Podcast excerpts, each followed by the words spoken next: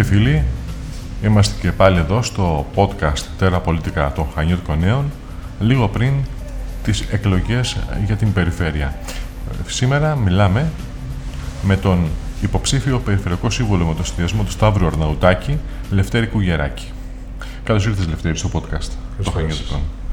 Να σου ρωτήσω απευθείας το γιατί διεκδικείς τη ψήφο των Χανιωτών και των κριτικών γενικότερα. Γιατί κατεβαίνεις στις εκλογές; Ε, κατεβαίνω στις εκλογές ε, για λόγους ε, για μένα αυτονόητους. Δηλαδή, αισθάνομαι το χρέος να α, συμπορευθώ με τον Σταύρο τον Αναουτάκη, όπου έχει καταθέσει ένα συγκεκριμένο σχέδιο. Ξετυλίσσεται τώρα και αρκετά χρόνια με τις όποιες διορθώσεις και συμπληρωματικές ενέργειες. Έχω την αίσθηση ότι και εγώ μπορώ να προσφέρω σε αυτή τη διαδικασία, μια και παρακολουθώ τα πράγματα και εκτός αυτού έχω δοκιμαστεί και σε διάφορα μεγάλα project. Σας θυμίζω ότι χρόνια πριν και θεωρώ ότι είναι το μεγαλύτερο έργο εθνικό αυτή η προσπάθεια με την Ολυμπιάδα ως ε, σύμβουλος ε, του τότε Υπουργού του Βαγγέλη του Βενιζέλου όπου το, το Υπουργείο Πολιτισμού είχε την ευθύνη των μεγάλων έργων είτε της, ε, της Ολυμπιάδας με τις πέντε ε, Ολυμπιακές πόλεις αλλά και το Ελλάδα 2004 όπου ήταν έργα για την υπόλοιπη χώρα έτσι ώστε να υπάρχει μια ισορροπία.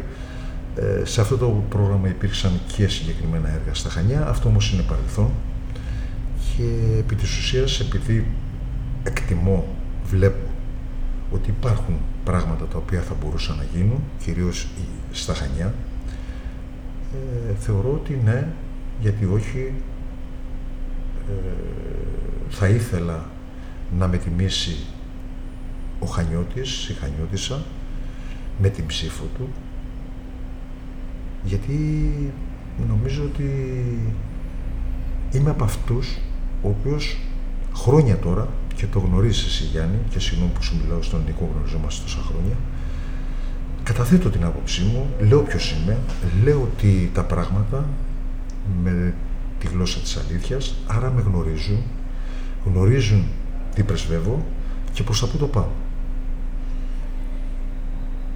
Κάτι επίσης που θα θυμάσαι ήδη ξεκίνησα από τα πολλά χρόνια πίσω ως ε, μέλος του Νομαρχιακού Συμβουλίου Χανίων. Θυμάμαι τότε ήμουν ο νεότερος του ψηφοδελτίου. Είχα, είχα την τύχη να ε, ψηφιστώ, να με τιμήσουν οι Χανιώτες και τώρα επιστρέφω μετά από ένα ολόκληρο κύκλο ο δικό μου να επιστρέφω πάλι στην αυτοδιοίκηση ε, δευτέρου βαθμού.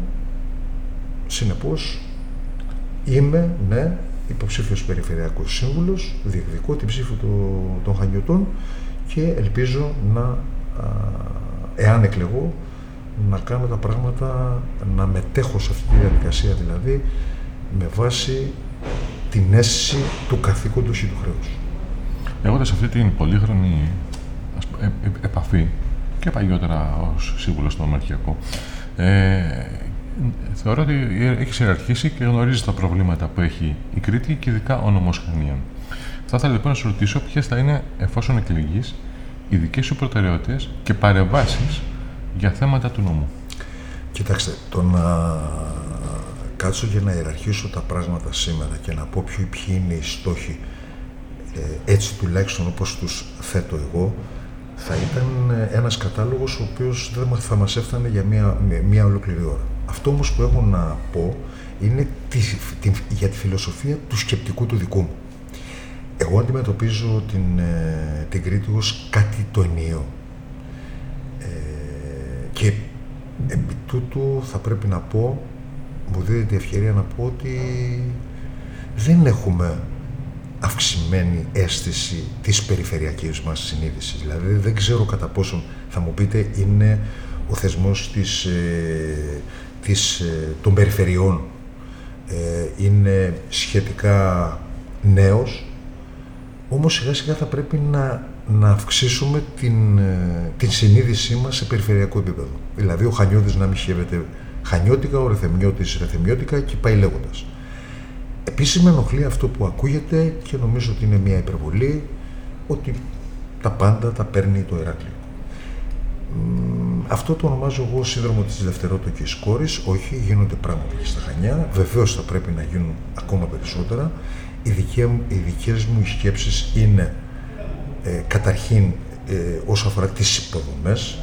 Ε, το λέω και το ξαναλέω ότι με, το, με την εκκίνηση του βόρειου άξονα, της κατασκευής του βόρειου άξονα, αυτό θα είναι και μία έναρξη και των ιδιωτικών επενδύσεων και έχω την αίσθηση ότι τα επόμενα χρόνια η Κρήτη θα είναι ένα απέραντο εργοτάξιο. Αυτή είναι η αίσθηση δική μου. Ε, συνεπώς θα πρέπει όλοι εμείς να δούμε πώς ισορροπημένα, ομόρροπα, θα αναπτύσσεται η Κρήτη ως μία και ενιαία, ως ενότητα δηλαδή. Βέβαια, βέβαια υπάρχουν ενδοπεριφερειακές ανισότητες, βεβαίως υπάρχουν χωρικοί ανταγωνισμοί, αλλά αυτό, όταν, αυτό ως φαινόμενο και ως αλήθεια, ως κατάσταση δηλαδή, ε, υπάρχει, ε, θα είναι παραγωγικό να είναι αυτό ενταγμένο μέσα στο όλο. Βλέποντας δηλαδή την Κρήτη ως ενιαία. Γιατί εάν μπάζει, συγγνώμη για την έκφραση, σε ένα σημείο, μπάζει όλο το καράβι. Πιστεύεις ότι μέχρι τώρα η πολιτεία αντιμετωπίζει έτσι την Κρήτη; Είναι ενιαία πρέπει να είναι. Αλλά υπάρχει αυτή η αντιμετώπιση σε ό,τι αφορά τις υποδομές και τα έργα, θεωρίες. Γιατί γίνονται και στα Χανιά, δεν λέω, αλλά ε, πρακτικά υπάρχει συγκριτισμός. Ο συγκριτισμός είναι κάτι το δυναμικό. Δηλαδή, ο συγκριτισμός και στην ουσία του, αλλά και στην έννοια αυτή καθεαυτή, είναι κάτι το οποίο ε, αναπτύσσεται. Ο συγκριτισμός δεν είναι τίποτε άλλο από, το, από αυτό που είπα προηγουμένως, ε, να έχουμε όλοι ανεπτυγμένη την περιφερειακή μας συνείδηση. Περιφερειακή συνείδηση σημαίνει ότι η Κρήτη την αντιμετωπίζουμε ως σύνολο, ως κάτι το ενιαίο. Βεβαίως υπάρχουν ε, εδώ περιφερειακοί ανταγωνισμοί. Θα σας πω το εξής. Ας πούμε το, το, το Ρέθυμνο, παραδείγματος χάρη, έτσι, θεωρεί ότι τα πολλά λεφτά τα παίρνει το Εράκλειο και τα Χανιά. Τα Χανιά θεωρούν ότι τα παίρνει το Εράκλειο και πάει λέγοντας. Αυτό όμως δεν είναι αλήθεια. Ενδεχομένως να υπάρχει ένα μικρό ή μεγάλο επικοινωνιακό κενό όπου ενδεχομένως τα έργα τα οποία παράγονται στα Χανιά με ευθύνη της περιφέρειας να μην επικοινωνούνται στο μέσο πολίτη. Αυτό είναι κάτι που πρέπει να το δούμε. Όμως, επαναλαμβάνω και λέω ότι τα Χανιά είναι μέρος του όλου. Δεν μπορούμε και δεν πρέπει να αντιμετωπίζουμε στα Χανιά σαν ένα κομμάτι εκτός Κρήτης. Άλλωστε και ιστορικά ε, ήμασταν και παραμένουμε η καρδιά ε, του, του νησιού όσον αφορά την ιστορικότητα, όσον αφορά δείτε ε, οι περισσότερες ενδεχομένως επαναστάσεις, τα κινήματα κτλ. Ε, ήταν στα Χανιά, μετά ακολούθησαν και οι υπόλοιποι νόμοι κτλ. Γιατί δεν θέλω να πάρω τον ηρωισμό του νησιού, ότι ήταν υπόθεση μόνο των Χανίων, αλλά έχουμε και το δικό μας το μερίδιο το οποίο είναι αρκετά μεγάλο. σω να είναι και μεγαλύτερο από ό,τι, από ό,τι θα μας αναλογούσε. Επιμένω λοιπόν. Η Κρήτη είναι ενιαία.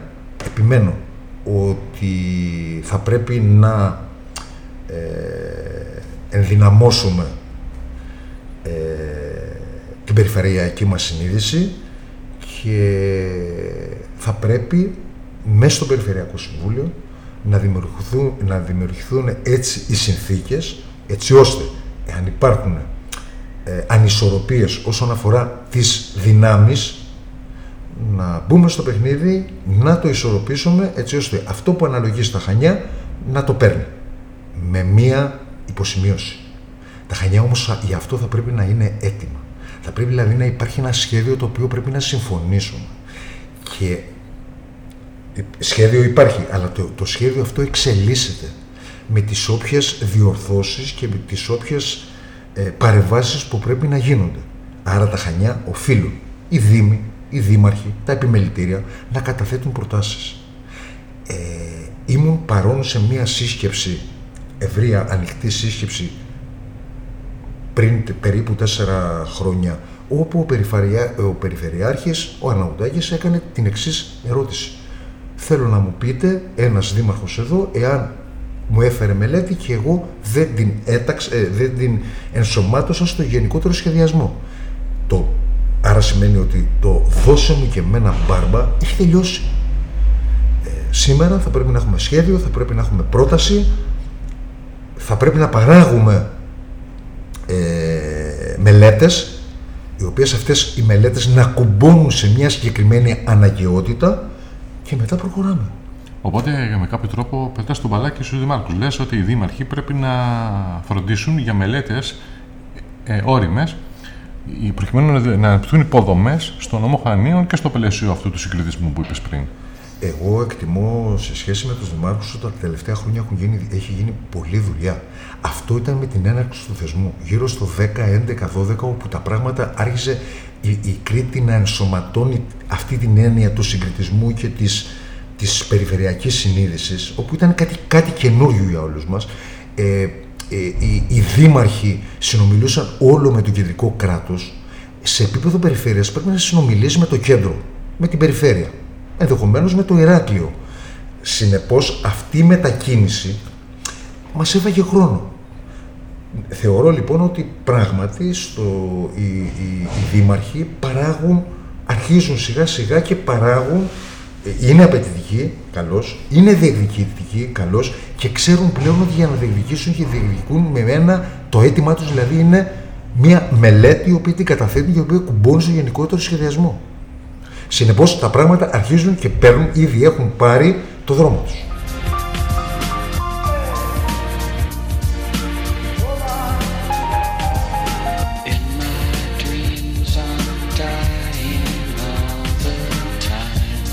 Να κάνω μια ερώτηση πολύ πιο συγκεκριμένη. Ένα από τα θέματα που απασχολούν και τους χανιώτες και, τους, και κάποιους δήμους είναι αυτή η επένδυση στα φαλάστηνα, στην παραλία. Mm-hmm. Έχεις παρακολουθήσει το θέμα, υποθέτω.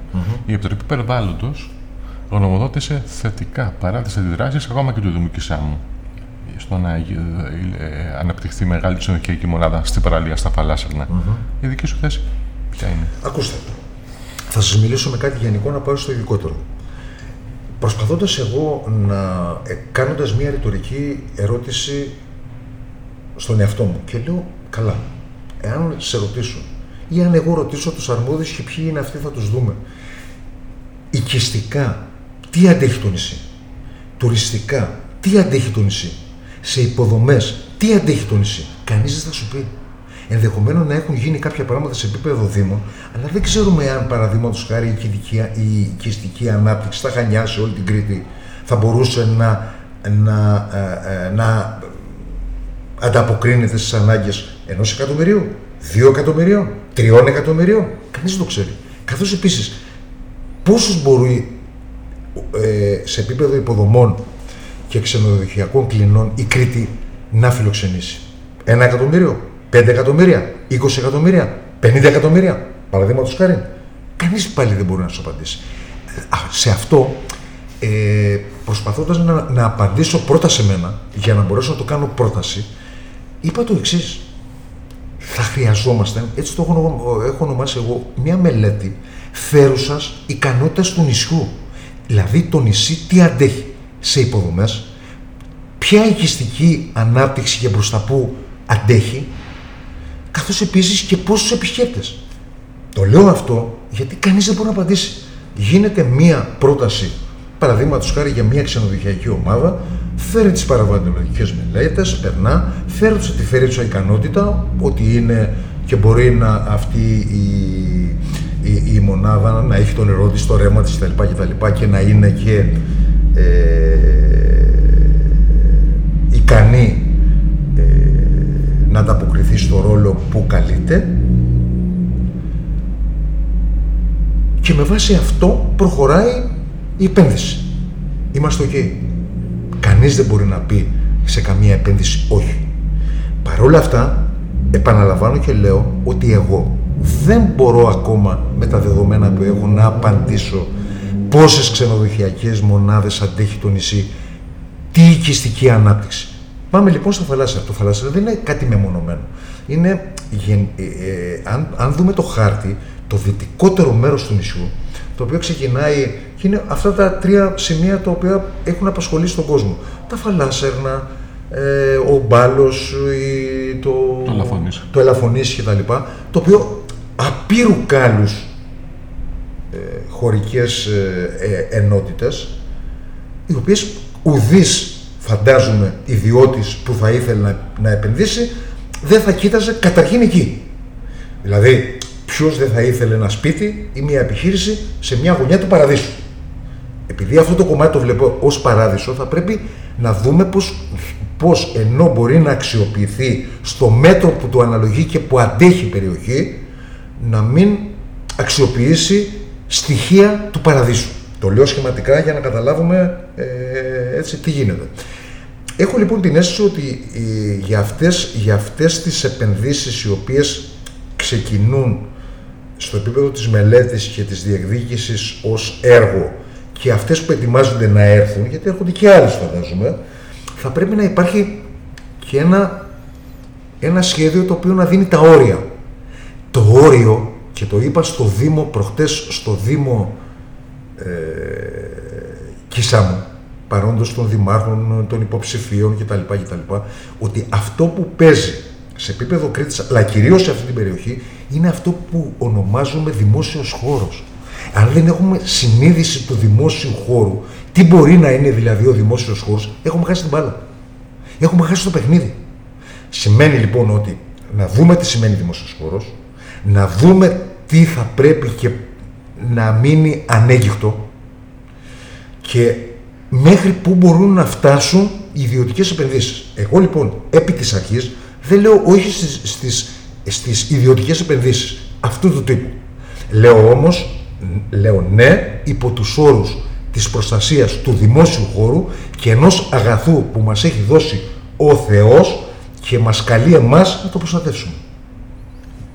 Και μια τελευταία ερώτηση να κάνω.